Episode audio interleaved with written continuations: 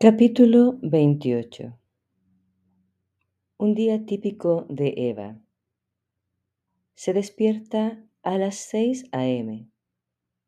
Come su desayuno, fruta y cereales. Sale a correr por 30 minutos.